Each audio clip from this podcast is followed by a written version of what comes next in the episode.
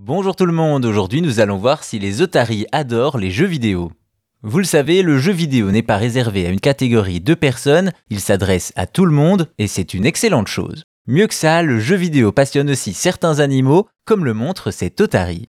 En 2023, un certain Spike fait parler de lui pour ses performances de gamer. Cependant, il n'est ni joueur pro ni streamer à succès, à vrai dire Spike n'est même pas humain puisqu'il s'agit d'une otarie.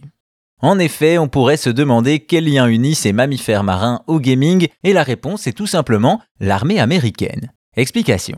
Pour faire la guerre, l'humain a toujours utilisé des animaux, comme les chevaux ou les chiens, avec le lot de controverses que ça implique. Ainsi, dans les années 60, l'armée américaine développe ce qu'elle appelle le programme de mammifères marins de l'US Navy.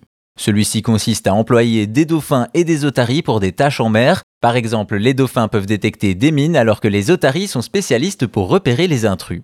Ainsi, Spike est une otarie mais aussi un vrai marine qui participe à un projet qui vise à enrichir ses capacités intellectuelles en jouant aux jeux vidéo.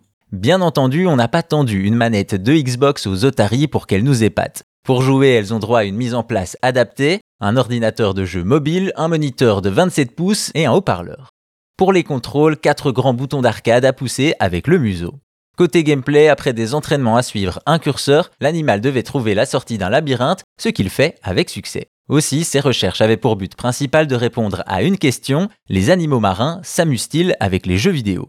Et d'après le communiqué de presse de la marine américaine, le succès est total. Les otaries participent à des séances volontaires depuis trois ans sans qu'il n'y ait toujours de récompense à la clé, elles ont ainsi atteint un nombre de 750 sessions de jeu.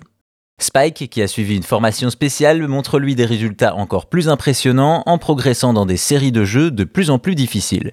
Également, il adore quand le public célèbre sa victoire avant de se replacer pour sa prochaine partie, un vrai gamer. Vous l'aurez compris, non, les humains ne sont pas les seuls à se passionner pour les jeux vidéo, les animaux aussi y prennent du plaisir.